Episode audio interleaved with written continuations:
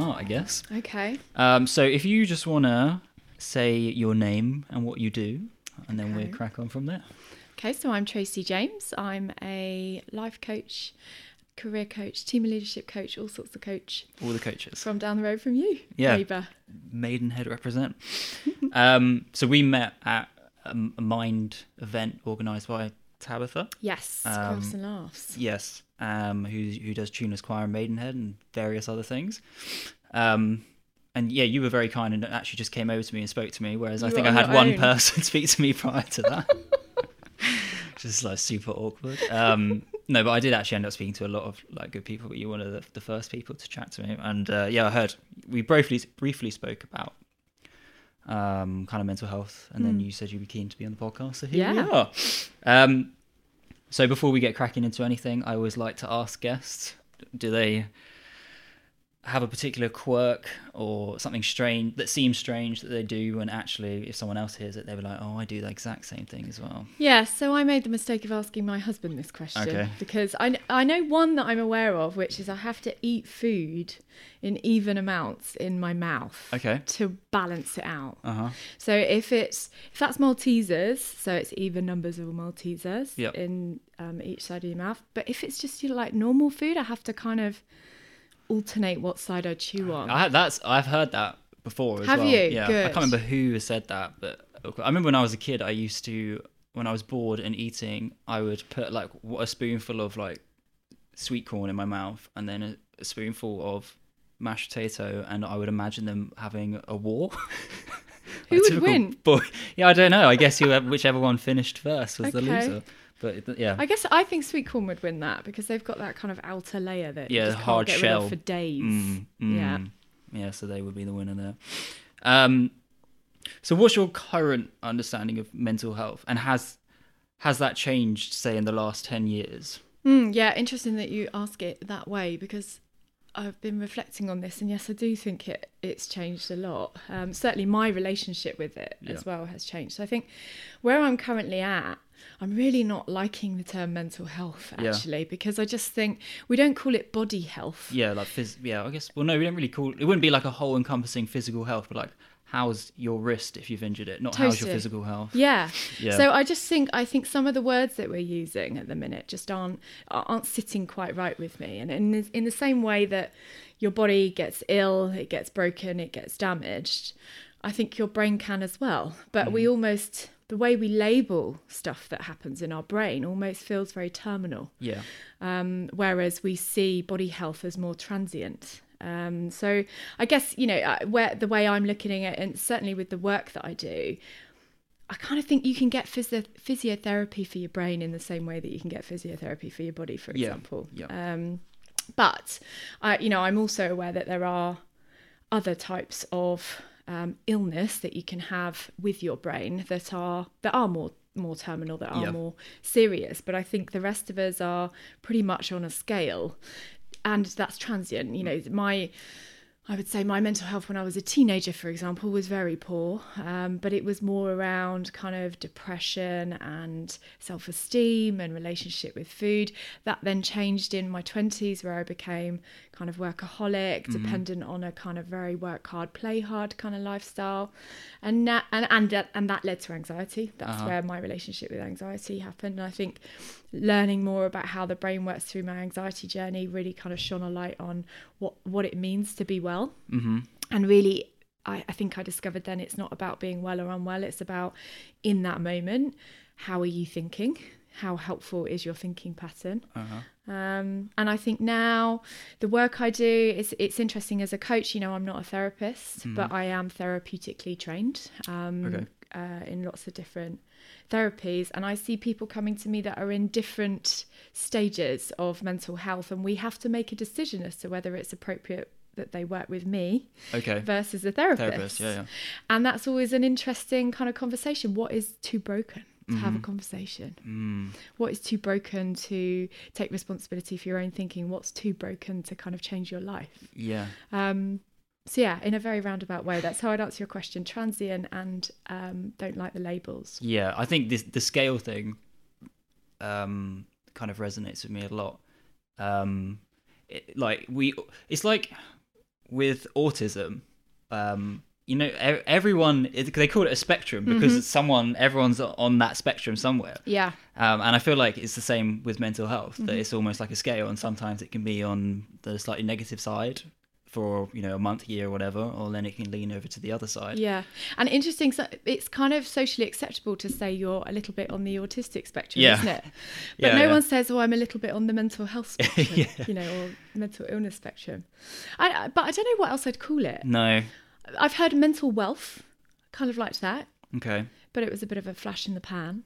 Yeah. Um, but yeah, I think we need to come up with something better for what we're talking Yeah. about. Well-being, maybe mental well-being. I don't it's know. being overused a bit that word, yeah. it? Yeah, I think the, the term mental health has got a hell of a a lot attached to it. Yeah. Le- way more than obviously physical health. Yeah. Because that it feels like physical health encompasses everything in life, whereas mental health is very like Which is Um, interesting because your mental health is just issues in your physical, Mm. your brain, Yeah, which is it's a part part, of of, your body. it's uh, you know it's um, neural connections, and actually when you start kind of looking into the neuroscience and how the brain functions, it is all just physical connections. It's fats, it's yeah. um, electrodes, it's all All sorts of stuff. yeah physical things. So it's it's weird that we kind of separate that. Hmm. I think yeah, just because of the the stigma attached to it, many Yeah. that's kind of poisoned the well. Um, how did you get into coaching then? So that was a kind of two pronged thing. Um, I was doing. I was doing a lot of kind of uh, leadership work, and um, I, I, what I didn't realise was coaching as a manager and, and team coaching with my own own team through my kind of IT career that I had in my um, twenties and early thirties. But I was also going through my therapy journey. So at about um, twenty six, I went into CBT, um, and that was specifically for um, GAD and uh, general anxiety disorder. So Yep. using acronyms. Um, and through that process, I learned how to think well and kind of think my way out of where I was at. And that's, you know, essentially what you do when you go to therapy you learn how to kind of hack the body reactions that you have etc and then um you know that really it just changed my life uh completely changed my life it opened me up to the wonderful life that i have now. It you know got me my husband it got me the career that i wanted and the the friends and everything. And um then i went into coaching because i kind of felt well. Um, and then um, started using a coach myself and just thought god i love this. And it's um, yeah i retrained and left my left my job um, which has been a roller coaster and now i do that full time and it's um, yeah it's wonderful How, it. how many years have you been doing it now? Um, so I retrained. Uh, what was that? Three, four years ago. Um, but full time, two years. okay. Yeah. And obviously, yeah. So you're you do you much prefer this to the previous work? You Oh god, doing? yeah. It's, it's so much better for my mental well-being Okay, for that's- sure. Um, you know, I was working in the type of job where I I think I was using it as a coping strategy. I was using work as a coping strategy to not deal with what was going on for me. Mm-hmm. And you know, I would be there at four in the morning, the only pe- Oh, wow. person there. Oh wow. Um, and I think there are certain types of jobs, certainly IT is one of them, where that's acceptable. Okay. Um, and you know, companies start to benefit from you, you know, doing the work of five people, and they, it needs more the more you kind of put into it. So yeah, there was a lot of space for me to lose myself in in that career. Um, not that I, you know, I, I regret it at all actually, because it's taught me so much. And actually, everything I do now in my leadership coaching in particular is completely informed by Yeah, yeah. by that experience. Um, but yeah, it's it's a very different different world, and I, I get to work more authentically with a, a wider range of people um, in in my new job. Yeah. And so with that um, working hard mentality, Mm. did was that a thing that ran throughout uh, your like childhood and then Oh, yeah. into okay, yeah. so you've So been- my my first kind of real wobble, um, for want of a better word, Yeah. was about 16, 17. So I had been a star student. Okay. I had gone to teachers for help. They just said, "Get your head down." They wanted the grades. Yeah, You know, I was they top in the top three in the school or something. Mm-hmm. Um, and it was just shut up and get on with it. Here's some more work. Here's a, an extension class to be in. Here's additional stuff for you to work on. You know, here's uh, stuff that's two years above you. Crack on with that. And I I got to uh, sixth form, first year of sixth form, and just kind of complete meltdown and left school. Oh, really? Uh, yeah, kind of dropped out. Um, much to my mother's dismay at the time, and the teachers. Yeah, yeah. I bet they lo- lost our star student. Well, I was going going to go be a doctor. oh, really? Uh, or uh, uh, wanted to go into forensic pathology eventually, but yeah, I was going to go to med school and, Mm-hmm. and dropped out and went and did a, a business admin job, you know, um, and an NVQ. So uh, that was that was the first time that I realised, wow, I, I kind of have burnt out. Yep.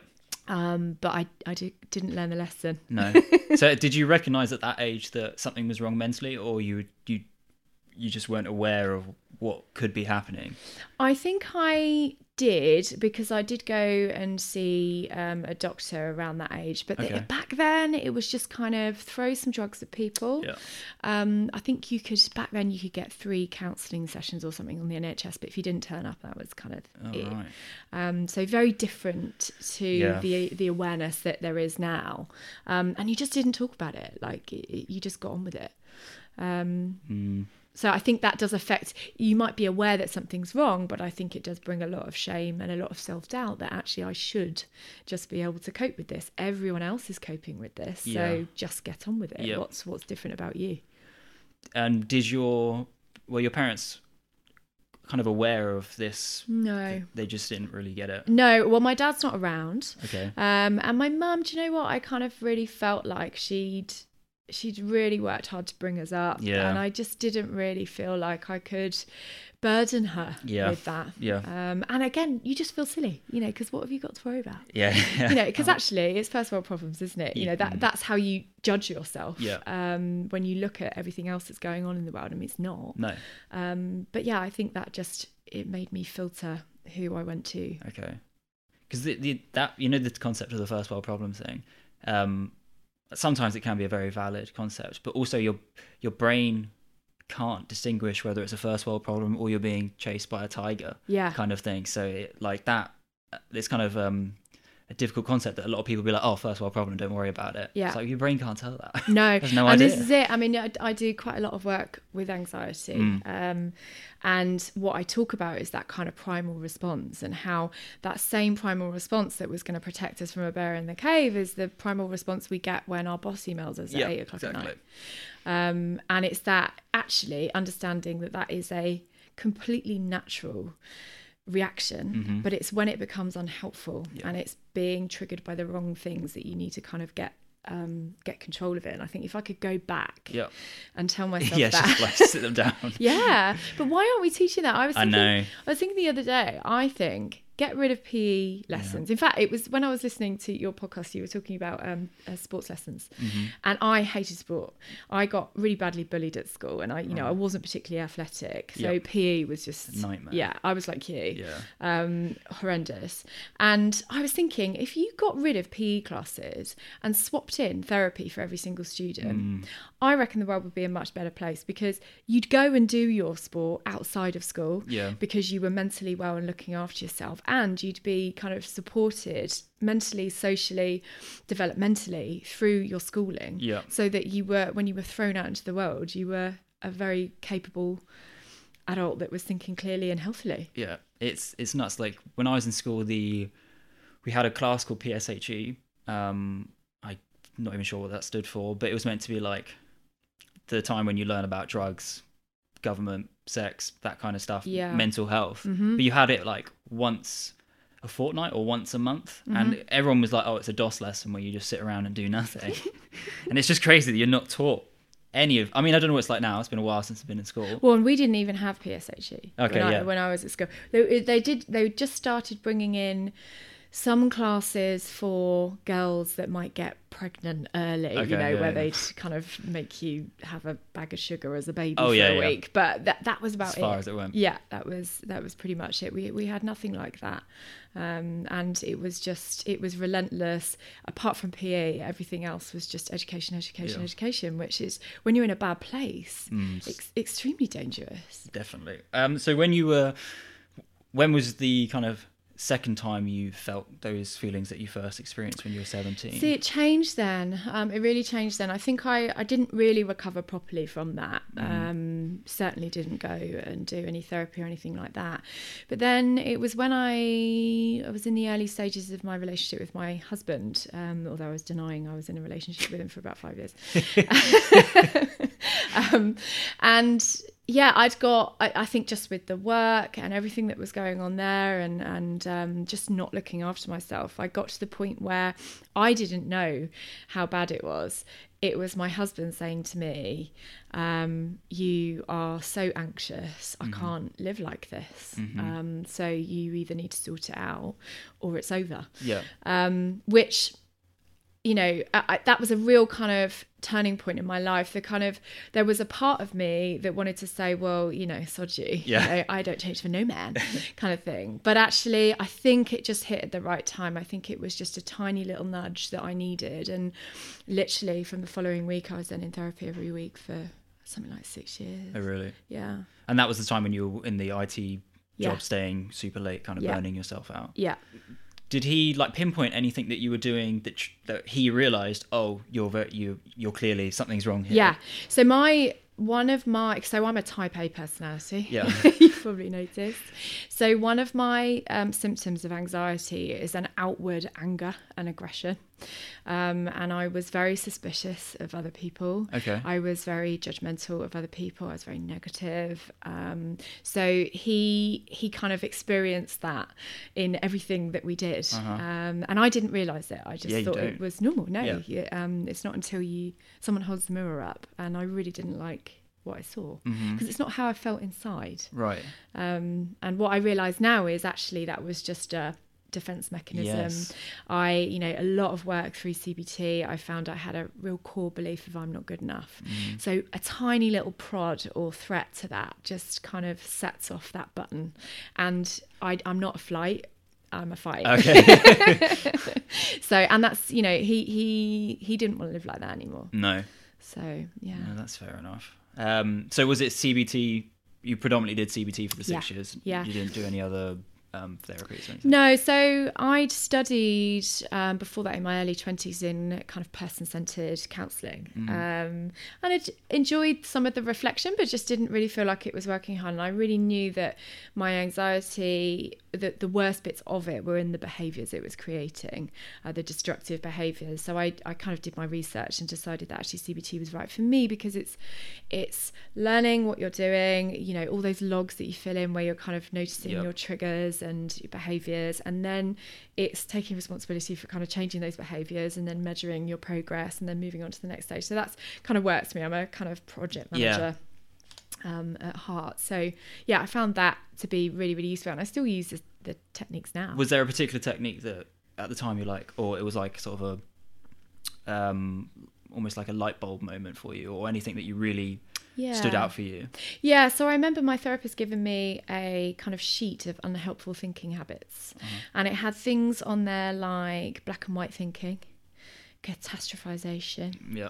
making mountains out of Oh, yeah. molehills, um, judge, judging people, predicting the future. You know, Mhm. where you just know what's going to happen. Um, and and I think there was about. 20 on there and I think I was doing about 19 Oh, Um, right. yeah it was really bad. There was only one I wasn't doing. I can't remember which one that was but yeah it really kind of hit home. So I just kind of took this worksheet out of this therapy session going oh my god look at all these things that I do that aren't normal. Yep.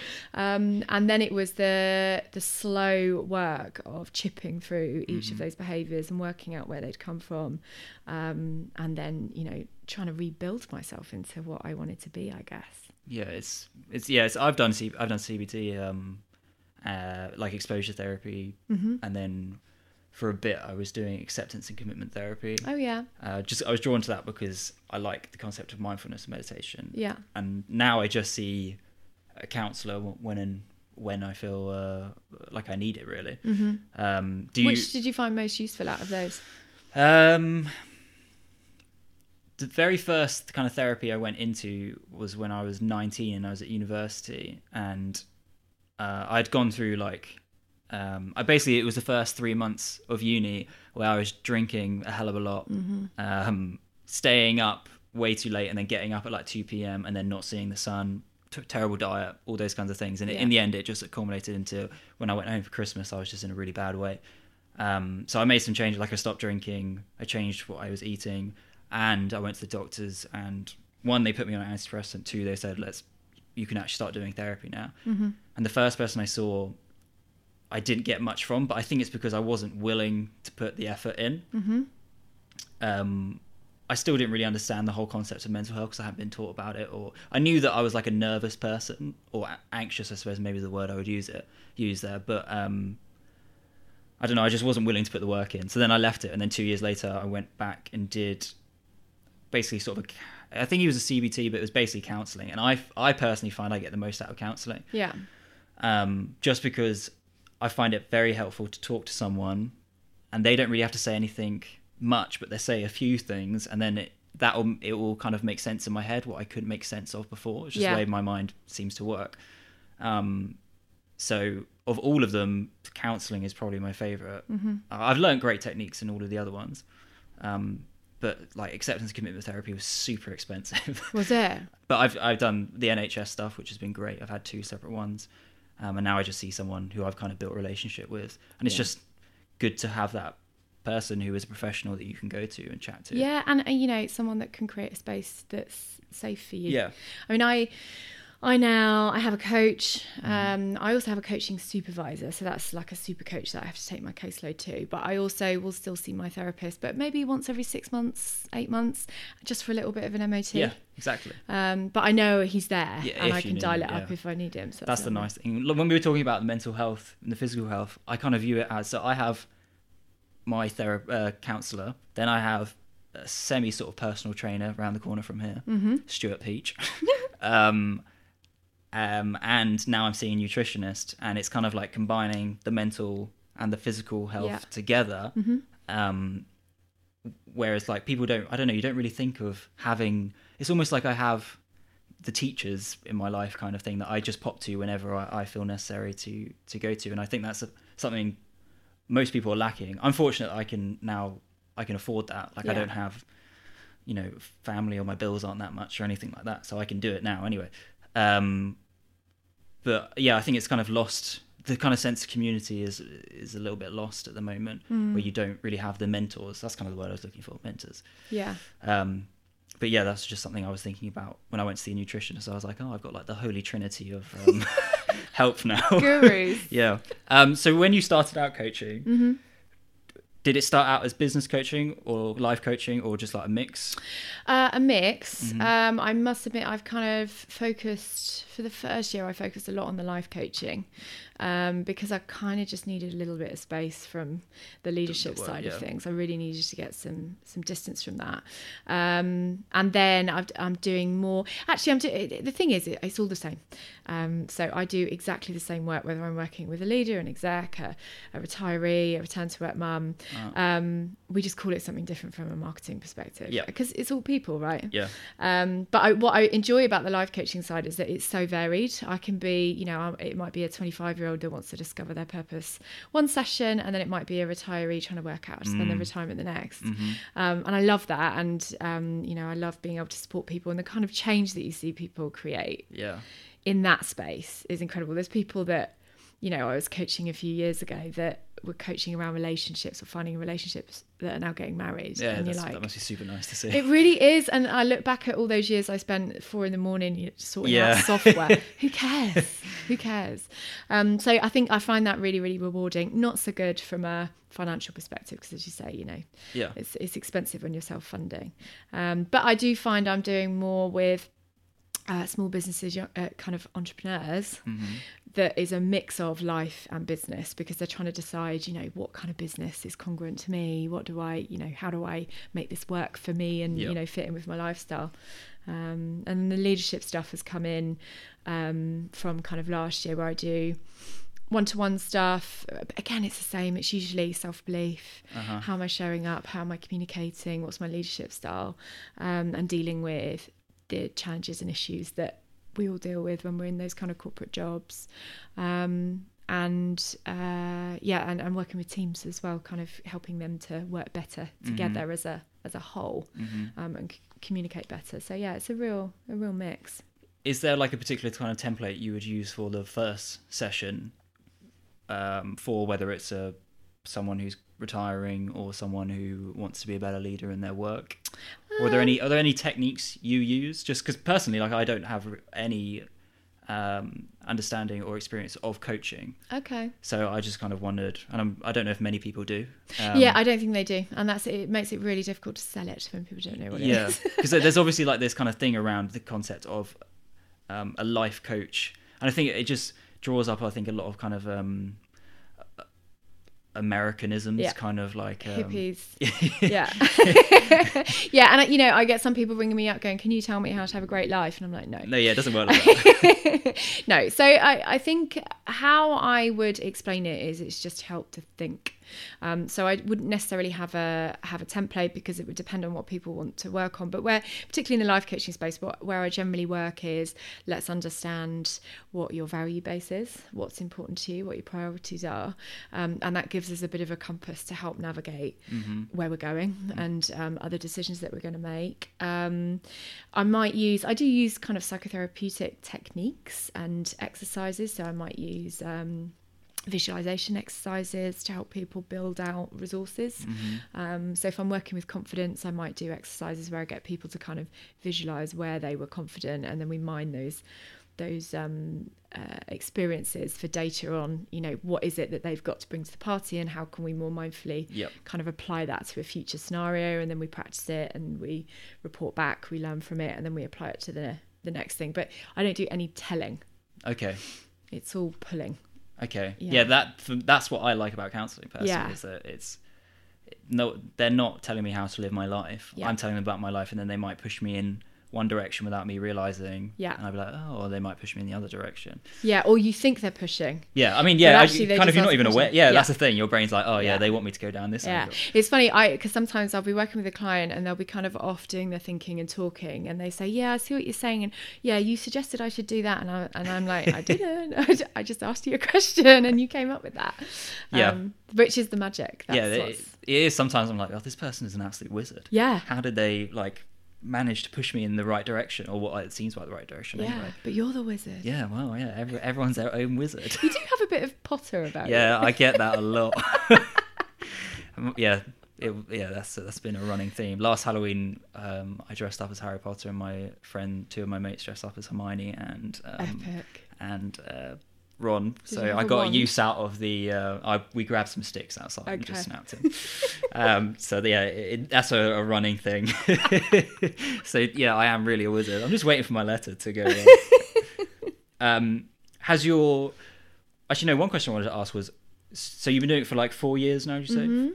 Have you noticed a general increase in the guess like the industry of coaching? Of has there been an increase in com- especially companies wanting their employees to have coaching? Yeah, there is. Um, I still, I, I think a lot of them they don't call it coaching; they call it leadership development or Oh, management okay. training. So I still think there's a lot of stigma. Yeah, management training I wouldn't even ever like leadership training maybe, but management training I wouldn't see even linked to the Mm-hmm. Concept. of Well, you know, I coaching. spend a lot of my time training managers to use a coaching approach with how they're managing their team. Mm-hmm. Um, but you know, it would be called manager training. yeah, Um, Oh, yeah. So yeah, I, I I think there is less so in SME, and I'd really like to see more SMEs investing in that because I think for the the money some of these companies spend on their their Christmas parties and their their well-being activities. You Mm. Yeah, know, I'd I I'd like to see less yoga classes in the office and more investment in people's thinking and Yeah. and mental health. certainly get annoyed with um, how.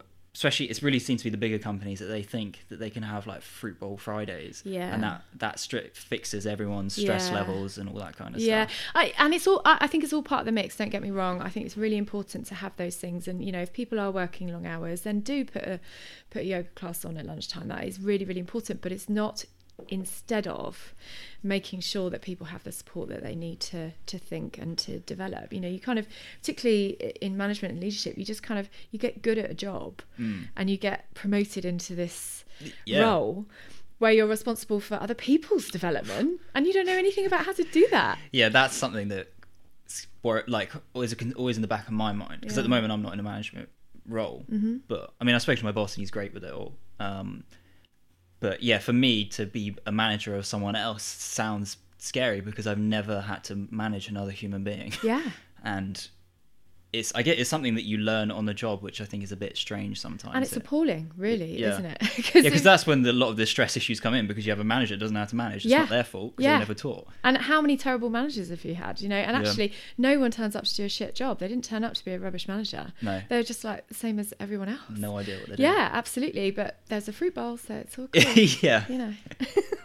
Or maybe like one one day a year you'll get a day off to go do some charity work. And yeah, that will passion fulfill days. your life. Yeah, yeah, yeah. Have Good you found that um, through your years of coaching that you have learned techniques yourself to improve your mental health? Mm. Yeah, totally, totally. So it's kind of like a therapy for yourself almost when helping other people. Yeah, and you know, the coach training, it's I would say it's probably about 20% theory, 80% sorting your own shit out, basically. Um, so it's kind of lots of crying and tears, emotional kind of practicing and stuff.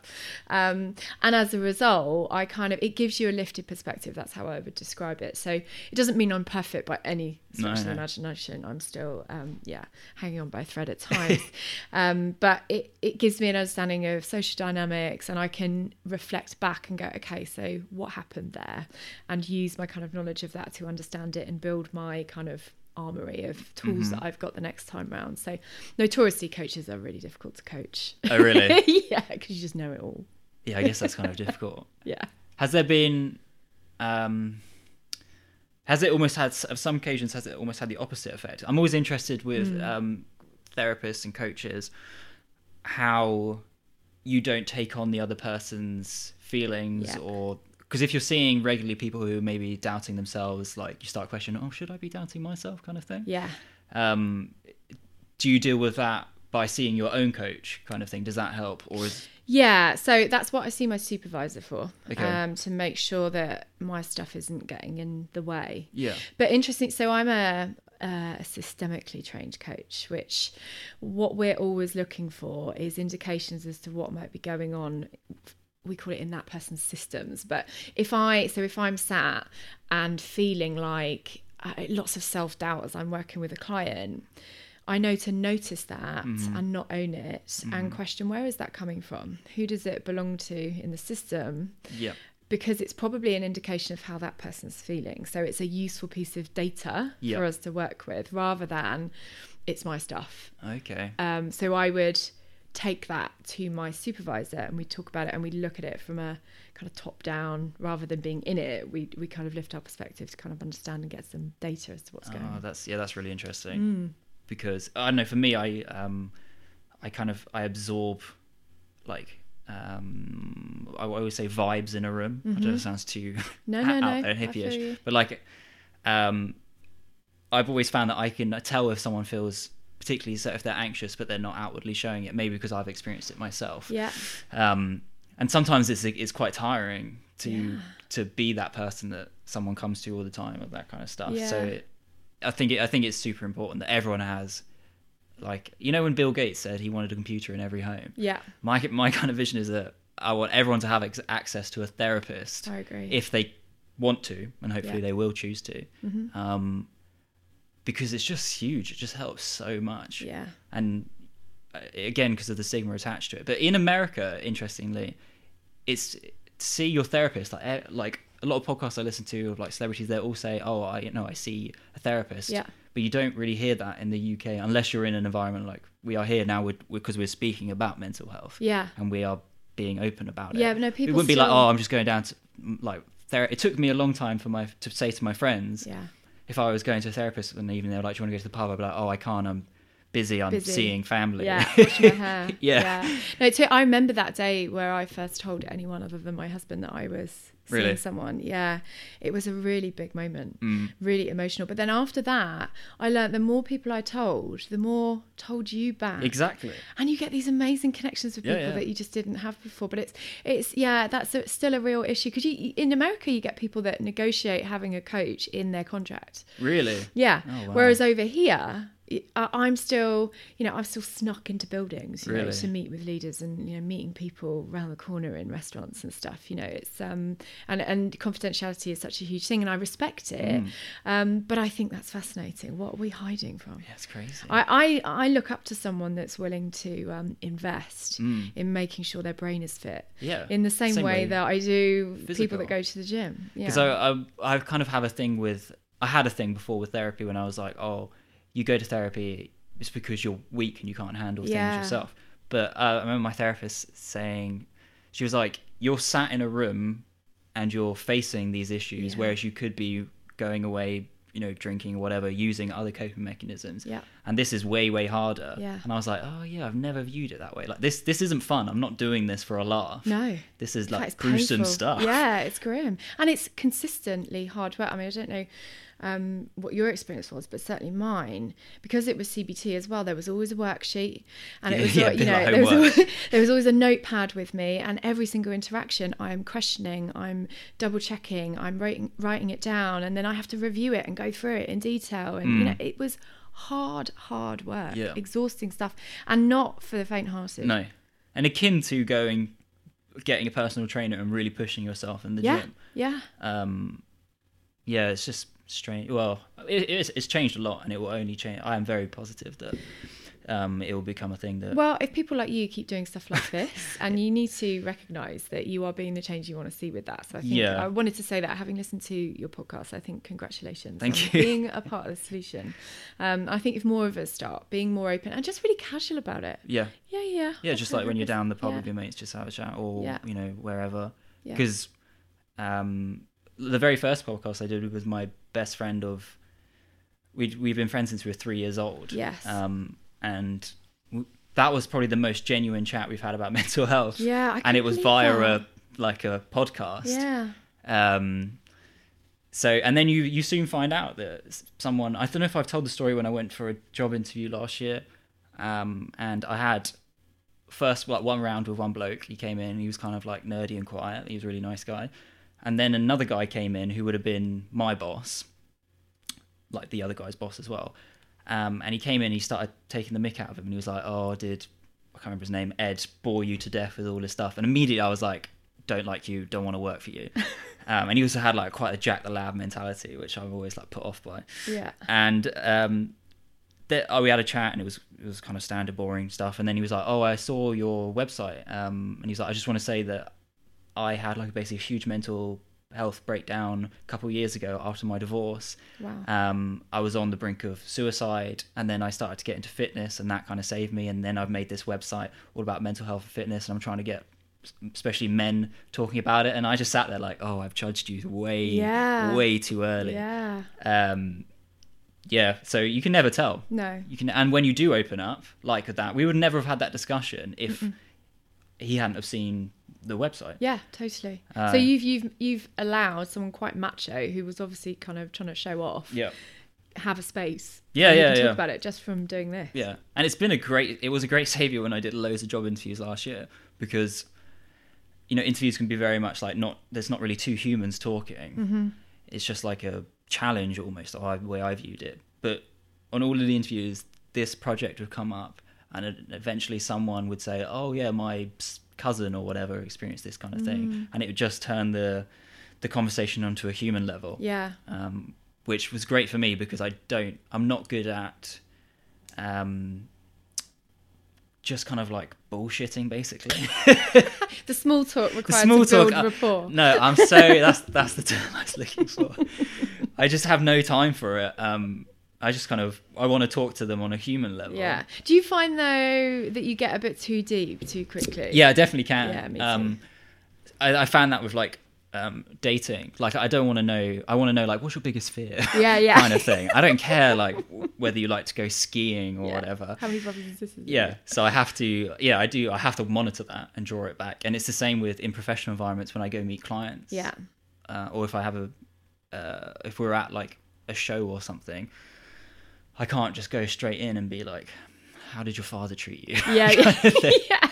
Uh, But I find that, and you were saying earlier about how you kind of pick up from people. Yeah. I think it's interesting when you've been through this and you start reading about it and learning about it you do have a lot more data points so you notice stuff that other people don't notice and i i certainly do and i, I i'm kind of always like oh okay they've got a terrible relationship with their father clearly there's something playing out there Yeah. um and i kind of just want to go there with everyone and you can't you can't No. just do that with some random No, but the conversations you have that are like this, or, or when you, I just find so much like more stimulating and yeah interesting. yeah Um, but it can it, I I find I kind of find myself getting too intense too quickly Yeah, yeah, sometimes, sure.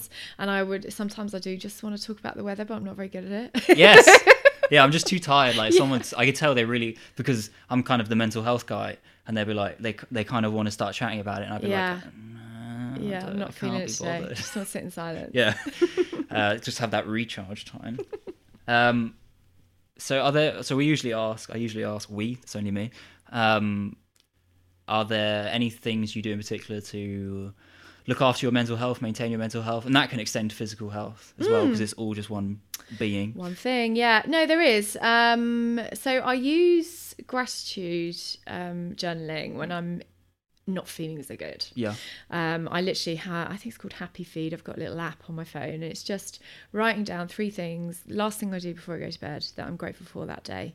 And it sounds so uh, millennial. yeah But, snowflakey Yeah, it, is, it does sound snowflakey, but it's um, it's genuinely you finish the day, no matter how bad your day has been, finding those three positive things to look at, and that, and that problem with that kind of cycle that you get into when you're in a bad place is that everything kind of snowballs, and it cuts through that yeah in such a light touch way without too much thought or effort and leaves you on a positive before you go to sleep. So it does help you sleep. And I always feel so much better the next day that I wake up. And if I do it, um, you know, uh, every every day, um, it does really, it kind of snowballs the other way so is that three things you, you were grateful for Yeah. in general from that day or just like in general from that day. yeah So I would usually try and have one that's about my husband, Mm-hmm. one that's about me, and one that's just about my my day. To just try and keep my own frame about myself, about my relationship and my life okay that's in a good place. That's a good idea, I think, because I've done that as well. Um, my thing was the therapist said you write down three positives of the day, and then in the morning, I think I did it anyway, but um, just kind of write down three things you're grateful for. Mm-hmm. But when, if you haven't focused, like to have a structure is far easier. So if you focus on the day is okay, or for you to have like almost Yeah. three categories, because Yeah. like with the gratitude thing. It's quite it's quite scary. Mm-hmm. it's quite like when you go in with the, like that broad kind Yeah. of brush. Well, you end up going, I'm grateful for food and grateful Yeah. for sunshine, you know, and actually you run out. Yeah. Yeah. Whereas me, you know, it might just be um, something really tiny. So I was grateful that I managed to get a parking space Mm. outside that place. the things you overlook. Yeah. Oh, there's your ginger Oh, cat. there's Basil. Hey, Basil. That's so funny. Just staring at me. Oh, I wonder if him and my new cat will meet. Maybe. Maybe. Guns and Basil. Yeah. Oh, he's meowing away. Um, and so I also I sing. Okay. Um, and uh, you know, Tabs will tell you about the benefits of, of singing. Mm. There is so much um, to be gained from just getting some air in your lungs, um, doing something just because it's fun, Yeah. um, and the hormonal reaction that you get from singing. Um, so I I try and I try and sing as much as I can when I'm just kind of pottering around. Okay. Um, but uh, that is usually kind of overshadowed by my other relaxation technique, which is a bit weird, but it's listening to um, true murder podcasts, Okay. which I just find It's, just, it's a real, like, it's a big market. it, so obviously it's a big people market. really love it. But um, I heard you saying about you know feeling like you can't watch Peaky Blinders. oh, yeah. I have to be careful with what I consume. I'm like the opposite. I, I Really? the more guts Oh, and wow. intestines there are, the better. And I just it just takes me to another place and really helps me That's, that's relax. interesting. Yeah. I have, a, um, so I like to um, do paint by numbers. There's one yes, up there. I saw that little. There's, uh, but I like, I, I always do it whilst listening to a podcast. Um, Okay, yeah. And some of them, it's like uh, there's a spy espionage. It's called. So it's kind of like semi-stressful, but for I kind of it just yeah, it kind of just relaxes me completely. Yeah. I don't know well, it just it takes is. you to another world. Yeah, I you don't have to worry about whatever's going on in your world. Yeah, world. and I think there's something about podcasts. There's something about your hearing. Mm. Um, uh, you know, you have to you sing in your mind's eye. So Yeah. I think it's stimulating a creativity.